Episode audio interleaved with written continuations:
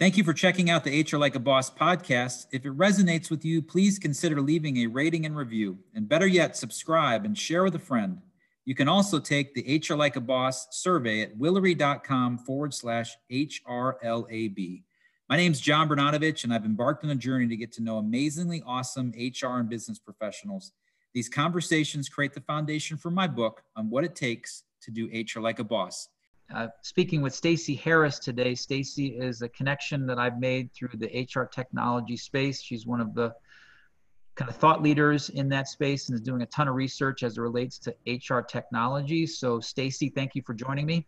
Yeah, thanks for having me. Looking forward to having a conversation about HR and HR leadership and, and where it's heading right now. So, yeah, good stuff. Awesome. So t- tell me a little bit about your uh, your what you're doing these days and, and who you're working with and um, uh, some of the work you do. Yeah, great. So um, my uh, actual title right now is Chief Research Officer, which basically means I continue to dive head deep into uh, data around uh, how organizations are adopting, using, and leveraging HR technology across their organizations to uh, achieve outcomes and um, uh, get the work done of HR as well as the work of business. And um, I'm uh, managing partner and uh, co-founder of the uh, Sapient Insights Group, which is a research and advisory firm that is focused on um, uh, the research and the data that will help organizations make better decisions around um, their both people and financial um, uh, technology environments. And so it's it's been a um, a, a, rough couple of months, I think, for everybody, um, as we've been in the in the midst of a pandemic um, and uh, launching a new business. But I'm really excited um, to talk more about how organizations are leveraging technology and data to make better decisions. I think more so in this last couple of months than we've seen in the last several years. So, so it's a good time to have this conversation. Yeah, as a as a person who started a business um, coming off of the Great Recession, uh, you certainly will have a unique story to tell 10 years from now when you have yes. super success. Like, what were we thinking, and how did we get through that time? And yeah, I wish you nothing but the best. So, thank you ha- having worked with eh, you know technologists and, and providers as well as end users in HR, how, how would you how would you describe the purpose of human resources, Stacey? Well, I, I, think the, the the purpose of human resources is an ever evolving conversation. But you know, I think for where we're at now in, in 2020 and in the in the world that that um, uh, is is built around how work and life and um, you know sort of goals of organizations work together. Um, HR's purpose today is really to ensure that the needs of the organization and the needs of the employee work together and match. And when those two things work well together and are aligned, then you end up with some real magic inside of organizations. Um, there is still a lot of um, policy. There's still a lot of um, you know regulations and requirements but i think you know that's part of that conversation and and if you can't get those two things to work together then then uh, no amount of policy and requirements and regulations are going to help you through it so yeah yeah and i assume seeing some of that magic happen as you mentioned it is probably some of the most gratifying thing that you've experienced in your in yeah. your time in hr as well as uh, being being an educator and and a researcher and a thought leader around technology which is becoming more and more a critical part of uh, every human resource professional. So, yeah, no, definitely. It, you know, I think what's amazing is when you when you work with HR professionals and you know I've been both inside of organizations as a practitioner and as a leader and then outside she's on the consulting side and then now on the research side and in all cases when you get the opportunity to see an HR professional who has you know sort of connected the dots in a way that both the organization is getting some some real amazing outcomes but that the employees and and uh, are, are achieving something they never thought they could achieve both personally and or you know through the organization. And and that kind of win is um, really makes you feel like boy i'm doing something amazing. I'm, I'm doing something that's going to make a difference in people's lives. And and that's the kind of feeling it's it's really powerful when you're in the hr profession and i think it's something we oftentimes forget uh, when we get buried inside of uh, minutia around you know the details of hr or the the uh, compliance side or the the day-to-day requirements. So yeah. Yeah and how do you, how do you then measure success in what you're doing relative to the research you're doing and the education that you're providing from from a tech perspective to the HR community? Yeah, we measure our success in a couple of ways. One is just literally by um, we do an annual HR system survey that goes out every year. We've done that for the last 23 years, so it's pretty amazing um, that it has continued on for for so many years. And for us, success is you know how many people come back year over year to participate in our research, which means they're getting something out of it, right? Um, and we we added a question this year, which was pretty interesting, which is why do you why do you take this research? Because we ask 250 questions. We, you know, we break all the rules around survey taking and, you know, really no one should ever want to come back to our survey. And we get amazing answers like, you know, this gives me an opportunity to sort of see all the things that are changing in HR. This, this, this makes me question my own internal organization conversations, right? And so I think for us, you know, success is, is that we start the conversation that needs to be had inside organizations, whether that's by participating in the survey, reading the outcomes, seeing a presentation. It, it however many conversations get started, however many people sort of participate in that conversation, that's success. Uh, the other side of that, I think, is that um, when people take that data and can and can get action inside their organizations. I mean, I've got you know tons of, of stories around organizations who have taken our data and created business cases that have created huge change you know large global hr you know large global tech companies that have been able to revamp their entire HR and technology environment because they were able to take our data as a starting point for the fact that um, not only did they need to make change, but when they, if they did make the change, here were some of the outcomes they were going to achieve. So those are probably the ways that we measure most of our our wins. So cool, yeah, and and I'm and sure one of the main points I'm trying to get at in the book is using data to help leaders and business professionals make decisions yeah. And by, by using it uh, kind of off of a feel based or, you know, I, I, I went to this event or I'm being courted by this vendor or fill in the blank of how we might have made this. They take me golfing or they take, yeah. they, they, they bought me, well, not anymore, tickets to a basketball game that, that maybe necessarily that's a part of the relationship that's important, but the decision making should be you know, re- really fact based, yep. customer centric, and and how you go about doing that. So I think that's really cool. Having seen the data and see you present on it, it's it's well, to me, I'm an HR tech geek.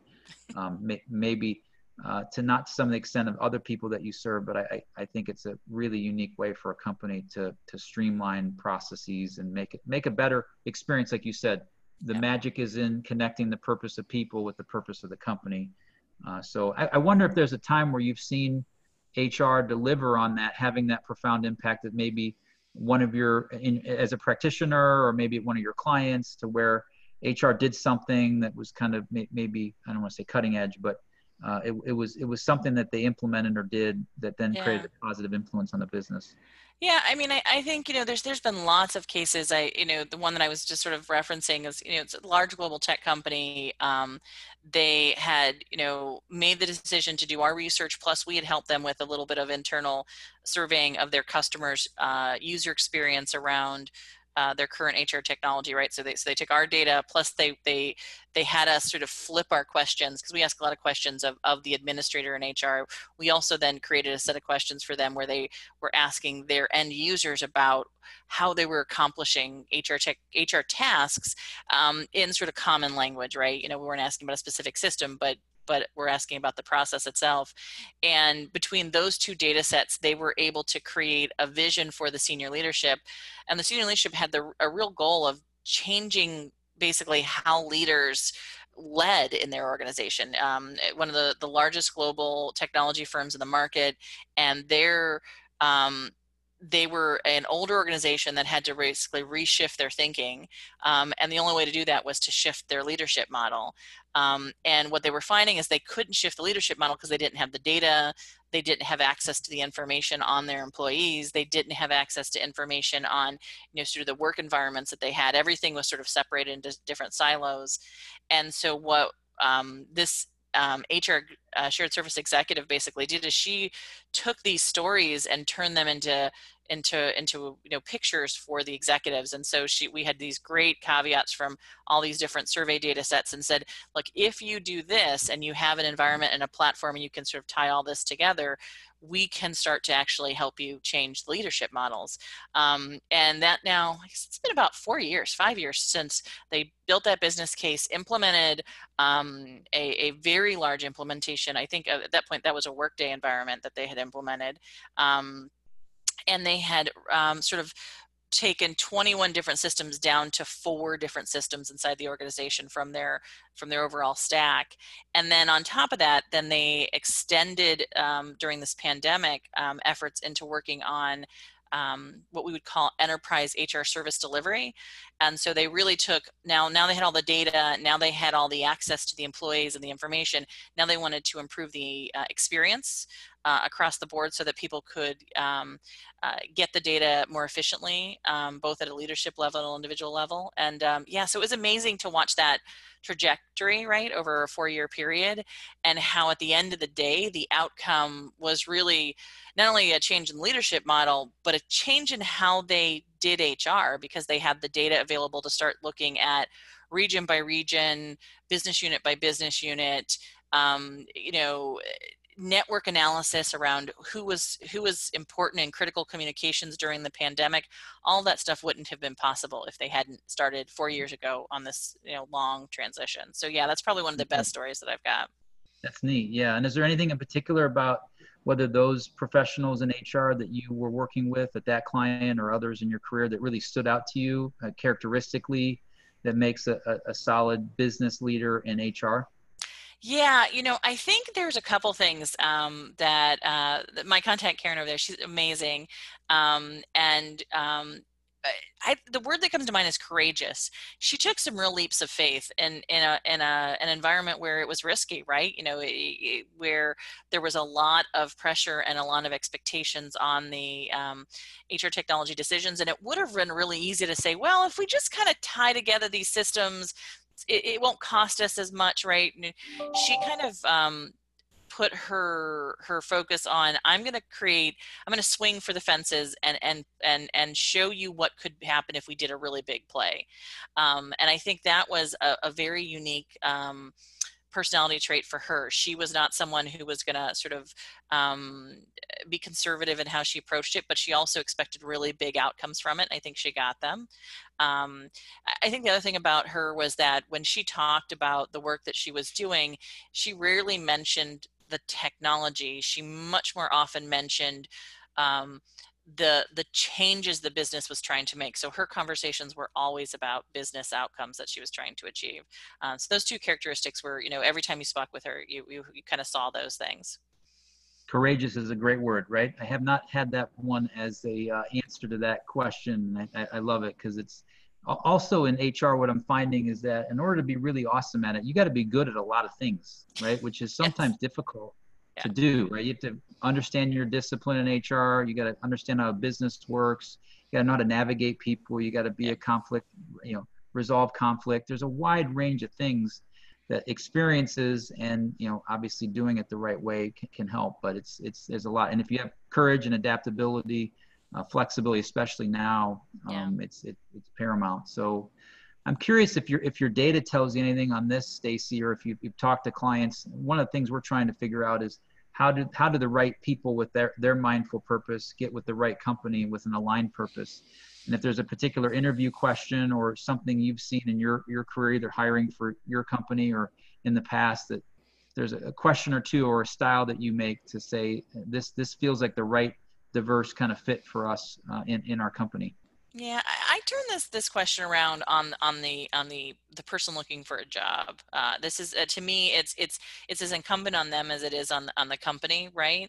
Um, and, I've had actually a lot of people through this pandemic who, you know, we, we're we're, we're seeing, you know, um, uh, unemployment at the highest levels we've we've seen since you know Great Depression times right now. And so I've had a lot of friends and family people sort of come to me and looking for sort of how they think about their next job.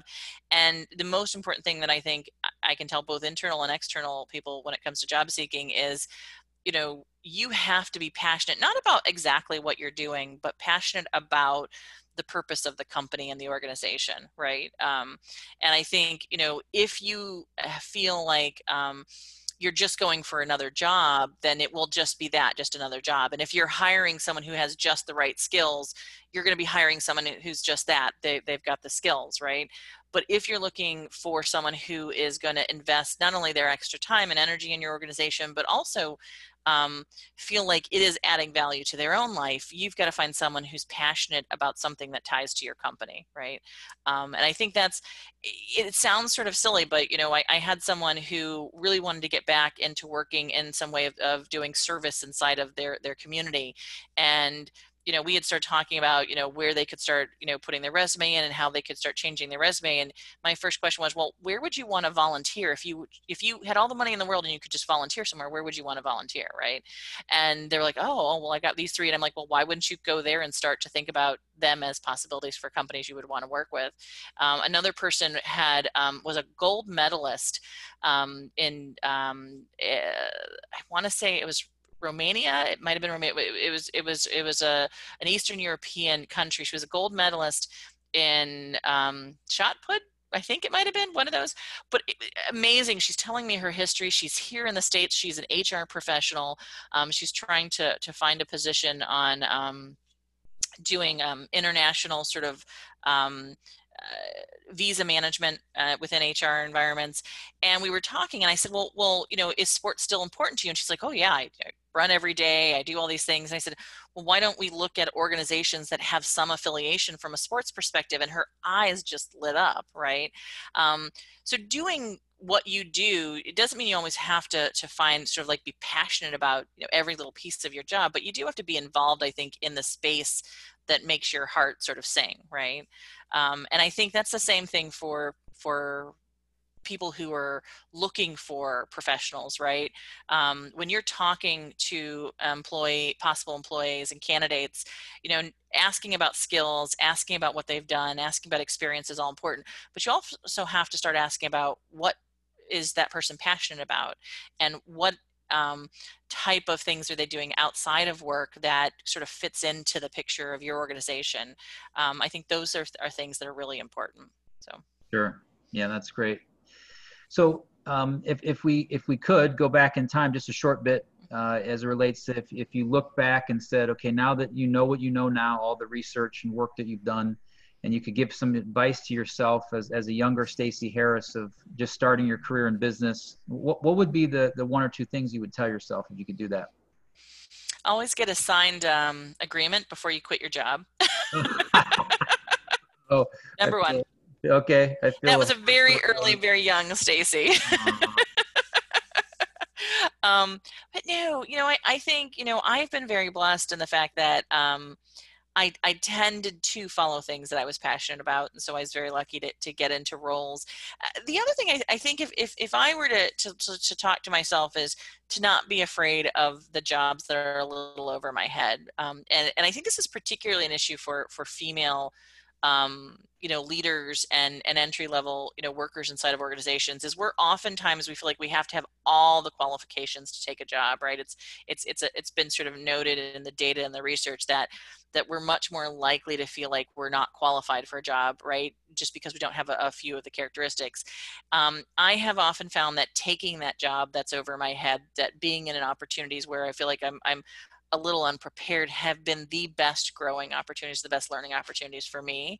Um, and I think, you know, sometimes that little boost of confidence to say, look, you know, you, you, you will rise to the occasion and you'll learn while you're doing it um, is important to uh, you know sort of allow people to sort of step into roles that they feel like they that they may not be ready for um, so if i have one bit of advice would be for myself back in the day would have been you're you're more ready than you think you are right yeah, no, I've had that experience myself and encouraging some people and stepping out there as it relates to um, just just me believing in them more than they yeah. believe in themselves. And sometimes yeah. you can't see that, and that is interesting. And, and you've been consistent with your your your messaging today, Stacey, which really resonates about the purpose. And I do agree that if if if you're working in an area that you despise doing the work i remember once vividly we we represented a client for about a month and i could tell everybody on my staff did not care for what the client was doing um, the business that they were in. Uh, it was a business that was legitimate